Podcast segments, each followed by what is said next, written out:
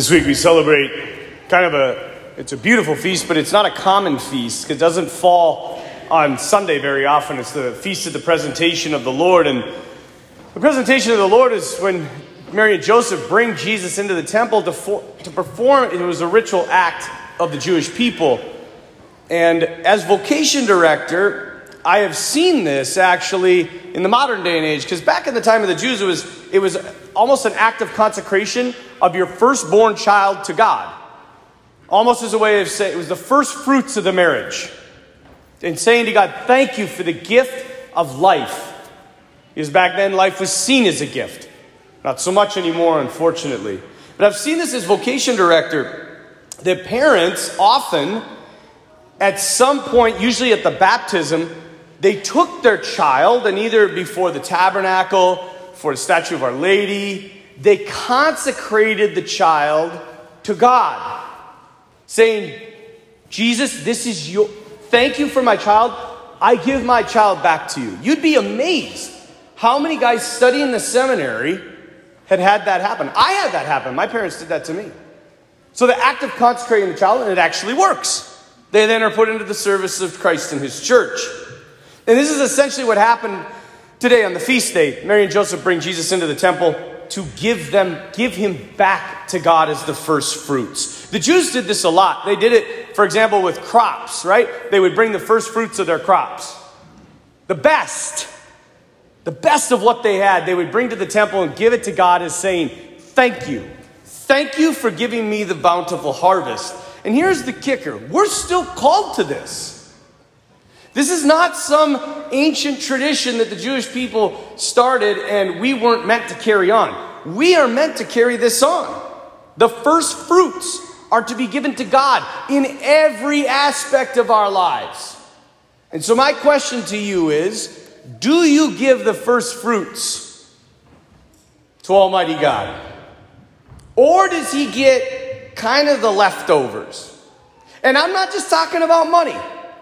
For sure, I'm talking about money, but I'm also talking about your time and your gifts, your talents. Does God get the first fruits of everything? So, first, treasure, right? Time, talent, treasure. You may as well do treasure, money. Let's get it out of the way. First thing we're going to talk about.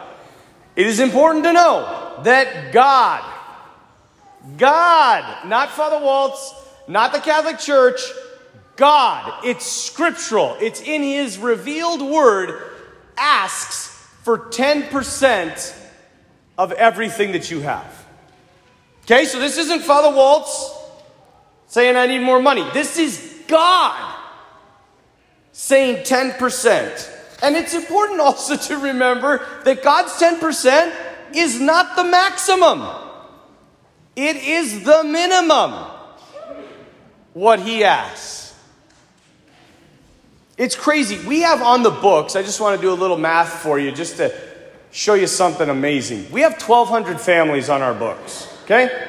I took, I mean, Sean is shaking your head. We have about 1,100, whatever. We have over a thousand, okay? Now, all of those, I put, and to, put them all together and I put an average.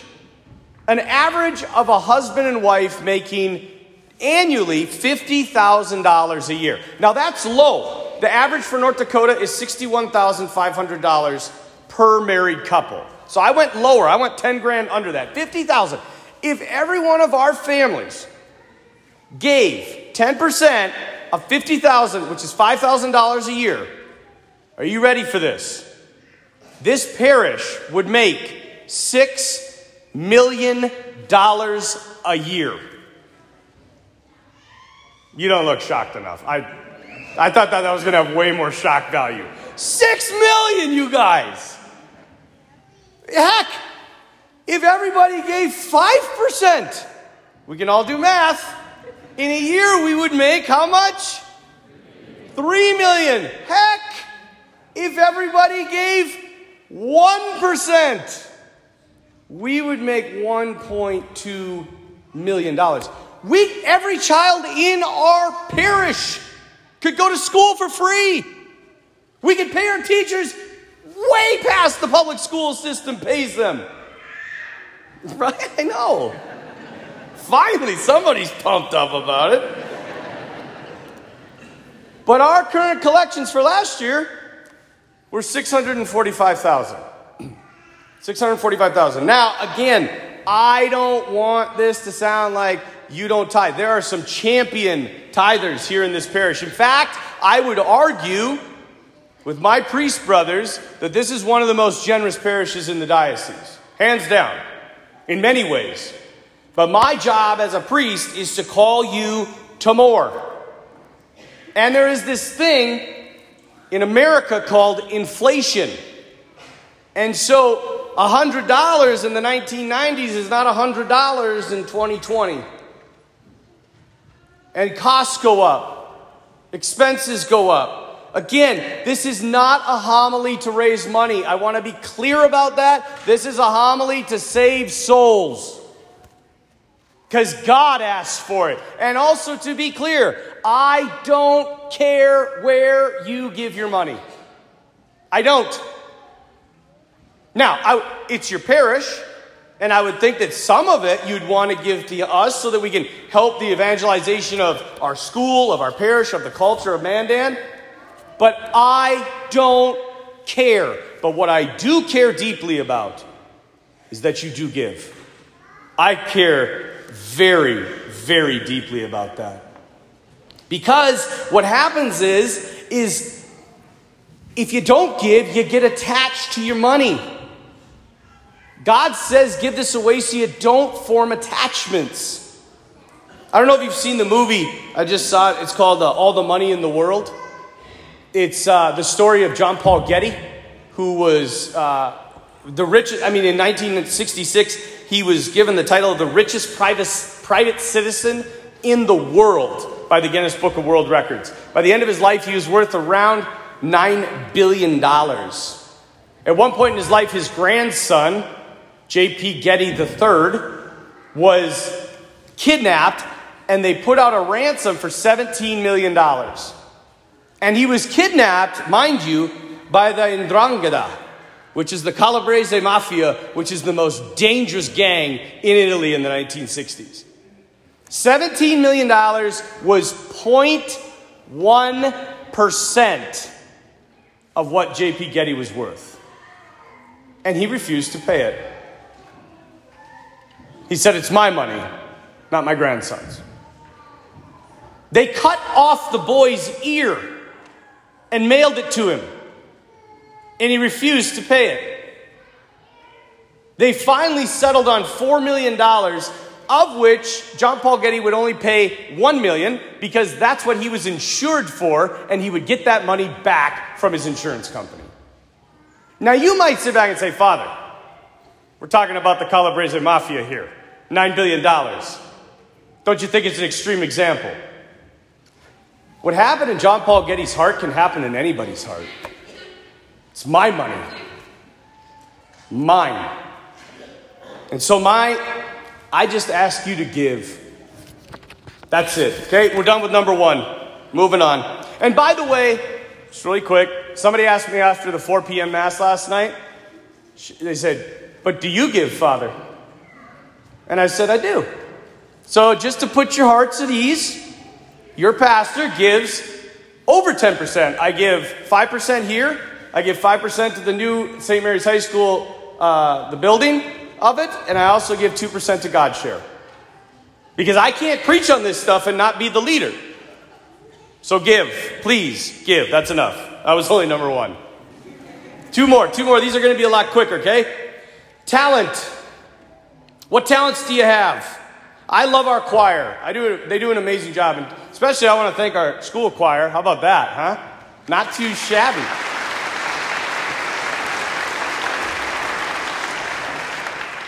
But in our, our choir that's right up here, our, our older choir, they're great. But you know what? I, every Sunday, I am amazed at one thing there are no men. None. And I, I, I, I, Deacon Bob and I are thinking the only two men that, that sing in this church. And so here's the deal, gentlemen. I'm going to call you out a little bit. I know you can sing. You know you can sing. Or maybe, maybe you're just not man enough to stand up here. Man, listen, I mean, these boys are man enough. So, what are you? Maybe we see things that need to be done in the parish. Call. Call tomorrow. I want Shauna to have the phones ringing off the hook. She's going to take down your name, your contact, what your talent is, and we'll get back in touch with you when we need it. You could be on the parish council. You can be on the finance council. Maybe you're good with youth. You can help out in the youth group. Maybe you're really good at teaching. You can be in faith formation. There are so many possibilities. Right now, what I'm looking for more than anything woodworkers. We need to build tables and chairs and desks and all these things. I got two guys already. I need like four more. And we're going to give you all types of stuff to build over the next six months. When we do construction on the school, we're going to need contractors, cement layers, drywallers, bricklayers, architects. We're going to need it all. We're going to need it all. And you can help. And I'm not, by the way, for the record, I don't want workers, contractors, carpenters calling me and saying, Father, I'll give you a heck of a deal. Because I'm going to say, I want it for free. And by the way, that's a way that you can give. Maybe you can't give money. I understand people have, you know, their job situations are very difficult, but if you have the talent, maybe you can give your 10% in your talent. That's great. Maybe you want to tithe your 10% by sending your child to our school. 10% of your income is their tuition. Great. There are so many ways to do this. But I think we as a society right now are terrible at it. We're terrible. For the longest time as a priest, I thought I was giving 10%. When I finally did my taxes my first year as a priest, I was given 4. We can always do more. So call the parish office. I would even say when you walk out these doors, call and leave a message so you don't forget. We should have 100 messages tomorrow. It's going to be great. I can't wait. Finally, is time. Giving your time. And quite honestly, time might be worth more than money in the modern day and age because we have so little of it.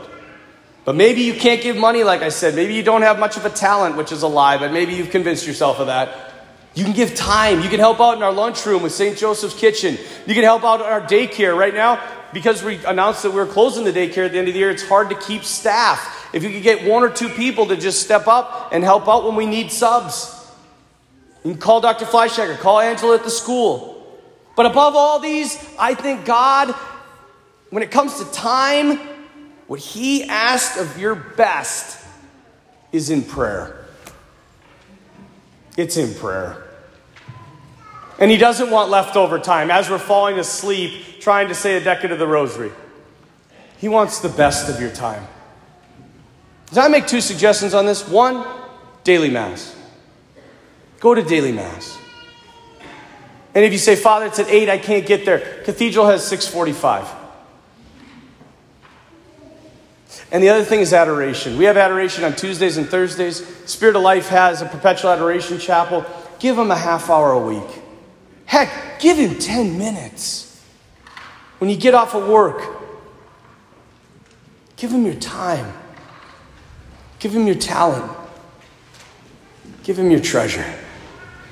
This homily on the Feast of the Presentation is more than anything a rallying cry for us here at St. Joseph to love more to do more, to serve more, to give more, and ultimately to grow in holiness through giving our very best to Almighty God.